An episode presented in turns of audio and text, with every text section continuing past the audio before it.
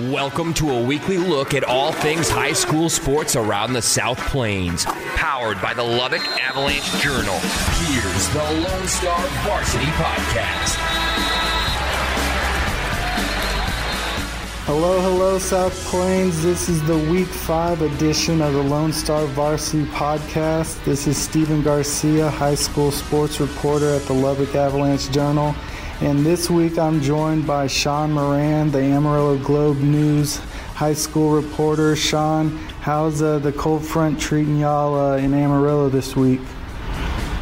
Oh, it's all right. I'm embracing it. I'm liking it, definitely better than the heat. Oh, yeah. I mean, these past few weeks have been brutal, so hopefully make for some nicer weather at the football games. To start with last week, I know you're at the game between Amarillo High and Friendship with the Sandies handing the Tigers their first loss of the season. Just what did you, take away from that game, how everything played out there? Well, it was a competitive matchup throughout the first couple quarters. It was really sloppy with penalties. Throughout just kind of the entire second half, honestly, it got there was a lot of unsportsmanlike conduct penalties. Every big run or big pass play seemed to come back with a hold or something of the sort, something happening after the play to make a big gain, come back 15 yards. And but overall, Amarillo High impressed me a lot. I believe the quarterback for Friendship, Chad Berries, he was very impressive. He threw the ball a lot last week. They had him throw it, I think, 29 times. And then, but overall, it was a good matchup. It was competitive, and Amarillo High just ended up just kind of pulling away there in the second half away from Friendship. Yeah, I know Amarillo High that moved under 3-1 on the year, and you know you look up and district play is starting this week. That's a district that when you look at it, it could really go a number of ways. I think Tascosa is kind of shown that it's the favorite there, but Palo Duro also undefeated right now. Taking on Tascosa on Thursday, a game you'll be at. Just what do you think of that matchup, and what are your biggest things you're looking at going into that one on Thursday to start district? Yeah, Tascosa started the season, their whole non-district schedule was against 4 6A teams where they played great. They the only loss, they're 3-1 right now, the only loss was to Midland Legacy, where they ended up just kind of losing it there at the end of the fourth quarter in a very high-scoring matchup. And they played Aveline High, Midland Legacy, Odessa Permian, and San Angelo Central this past week, and they've outscored them 174-121. Their offense is just, there's so many guys, there's so many playmakers. Major Everhart, just Latravion Brown, just BT Daniel, all these guys. Every time they touch the ball, it seems to be at least a first down. And they're averaging 43.5 points a game right now. And heading into the district, I mean, they're on fire. And Palo Duro, they're, on the other hand, they're 4-0 for the first time in 20 years. First year under Eric Mims, and he's doing a great job turning them around. They have a bunch of guys as well on offense. They run kind of a two-quarterback offense with Avery Randall and Jaden Garza, and Coach Mims just kind of interchanges those guys with whatever he's feeling kind of throughout the game, and they both kind of lead the receiving, rushing, and passing for the team. And then but Treshawn Monroe is their starting running back, actually, and he's been dominating over the past few games. And on defense, they have a inside linebacker, Cameron Brown, who seems to be around the ball every play. They force turnovers. They're just a real confident group right now, and I think heading into the game, it's going to be a tough matchup for Palo Duro. It's going to be their first real hard test of the year, and I think that it should be competitive. I'm excited to see how Palo Duro just kind of plays and performs against Tascosa. Yeah, absolutely. I mean, you touched on it. Just an outstanding job by Coach Mims there. His first season at Palo Duro really turned things around. And, you know, if there is a positive with starting out against the district favorites, you know, they'll be tested. And, you know, if they can hang with Tascosa, it'll serve them well going into the rest of the district. I know Coronado, they picked up their first win last week. They're on the bye. They're with the 17 district. They're first up on the bye. And they have Palo Duro next. So I think, you know, the Dons, they'll be able to, you know, take a lot from the game, whether it's, you know, however that plays out. I know how you mentioned it. It'll be a tough matchup for them, but they'll be tested going up against Coronado the following week. And I know Coronado's coach, DJ Mann, mentioned to me last week that him and Coach Mims are pretty good friends, so that'll be exciting. But, you know, sticking with this week, Amarillo High is taking on Caprock in another district opener. What can you tell me about that matchup and, you know, what you are expecting to see there? Well, Amarillo High, I think they're one of the hottest teams around the Panhandle right now. They kind of just controlled the entire second half against Friendship last week. I mean, their defense was flying all over the field. They were hitting hard. They were tackling, had sure tackling. They came out 31-14. They kind of ran all over them with, after a while, it just seemed like they wore down the Friendship defense. With their pair of running backs, Levi Sladen and Ethan Cowan, and those guys are gaining momentum. I mean, their quarterback, Brock Wade, he's got 4 touchdowns, 0 interceptions, and I think he's completing around 60% of his passes. So he's distributing the ball well. And like I said, the defense is very strong. They're led by middle linebacker Carter Johnson. He has about 80 tackles this season. I know 20 of them are solo, but he's been in on basically every down. There's a play he's in on the tackle. And then Cooper Ivey, he had a big game last week as well for them. And then in the secondary, they have Luke Laminack. So they kind of have every part of the defense covered. And then Caprock's just coming in there. They've been competitive in every game that they've been playing. And I know they have a new quarterback that they're just kind of getting involved. And they, like I said, they've been competitive in every game. They played Canyon last week, lost 30-20. Every game, they seem to force a turnover or have a couple sacks and play very strong defense. And then I think their offense is just coming together. And I think playing against Amarillo High is just going to be a good test for them. And we'll see where they're at, just kind of the first game of the district.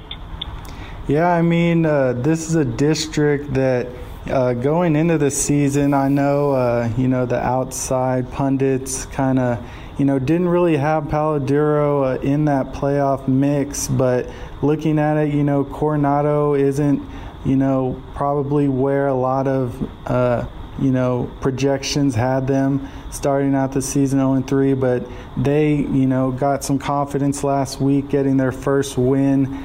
But it looks like it's just going to be a really competitive district. The other matchup there this week is Monterey taking on Lubbock High. I think the Plainsmen are somewhat heavy favorites in that one. But with the emergence of Palo Duro in there, you know, in that playoff mix, just how competitive do you see this race shaping up? I definitely see it being a competitive race. I think it all starts with just seeing how Palo Duro matches up in the district after just being very impressive in the non-district portion of their schedule.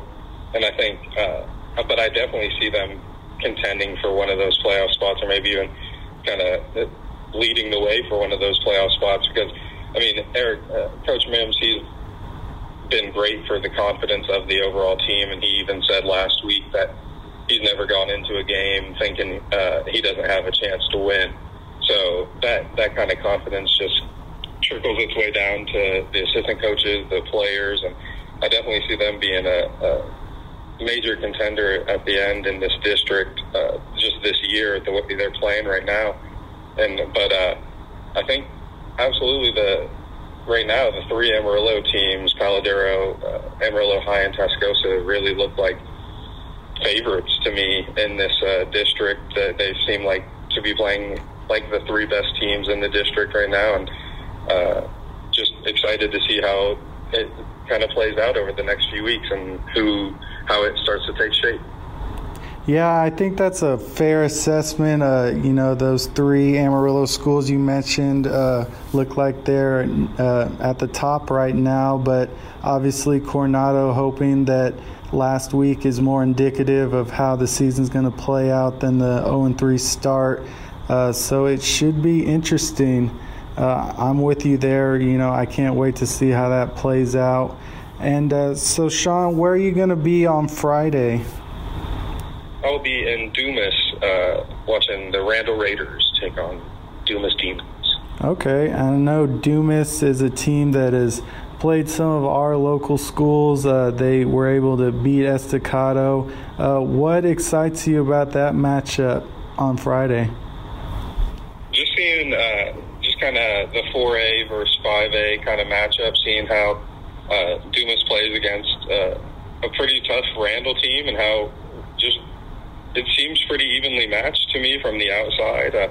I'm excited to see how Dumas just plays, like I said, against the 5A team at home, just hosting, having a big home game. And I haven't been able to see him this year, so just kind of excited to get to know the team, to be honest. Well, that should be a good one, too, up in the Panhandle. Again, we're joined by Shawn Moran of the Amarillo Globe-News. Shawn, I appreciate you taking some time to talk with me, and I'm sure we'll be talking more as the district race heats up and, others start here in a few weeks. Absolutely. Looking ahead to another noteworthy game in the area this week, I will be headed back to Idaloo. The second week in a row, I will be at Riddell Field to see the Wildcats play host to New Deal on Friday. And let me tell you, I am excited about this one. These are two teams that I've actually seen in person this year. I was in New Deal a few weeks ago and they beat Wellington 28-6. And that is a state-ranked Wellington squad who I know in Class 2A Division II is expected to make a deep run. And New Deal really handled them. I know the Skyrockets were battling injuries at the time. They started their sophomore backup quarterback, and their star running back, Mark Ramirez, was playing in his first game at the time. It's still kind of finding his way, but the New Deal defense, you really made things tough on Wellington, and so I'm expecting a low-scoring, real defensive battle on Friday. When I saw Idaloo on Friday taking on Littlefield, the defense was as good as advertised. They allowed 13 points, but they pitched a second-half shutout. The Littlefield touchdowns, they came. One was on a short field after a turnover, and actually the second was a fumble return for a touchdown. So really the defense only allowed one score, and after the second score, they really tightened up, made life hard for Littlefield, who is learning new offense, but Idaloo did not do them any favors. So I'm expecting another great matchup on Friday, a tight one. Both teams have strength and size in the trenches, that you don't always see at the smaller school level. So New Deal, they weren't exactly pushed last week, and that may be putting it extremely mildly, in a 70-0 win over Bovina, who was just overmatched. And yes, Bovina isn't a great team. They're 1-3 now, but even in games where teams are overmatched, I don't think I've ever seen a box score quite like that one. New Deal holding Bovina to -5 yards of offense, and I don't think that was a typo. So New Deal, they've been doing it with defense. Their offense is clicking. Their running back, Larrick Eaton, continues to do great things. Harley Patterson hasn't been called upon to do a lot. I know he's been very efficient, so they haven't really had the need to pass, especially with the play of Eaton.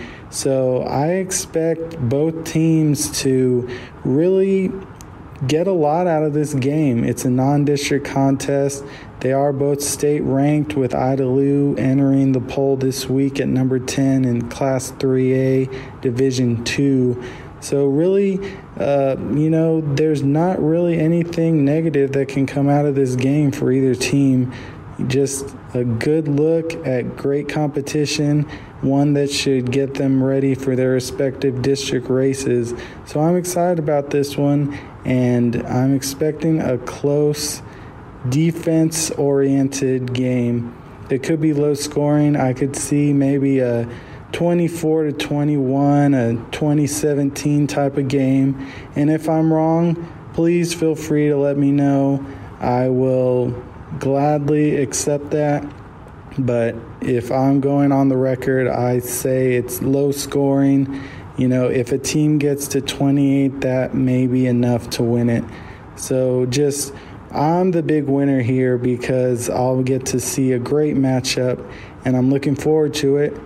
And I'll be sure to let you know how that one played out next week on the podcast. I just wanted to thank y'all again for listening. And until next week, this is the Lone Star Varsity Podcast.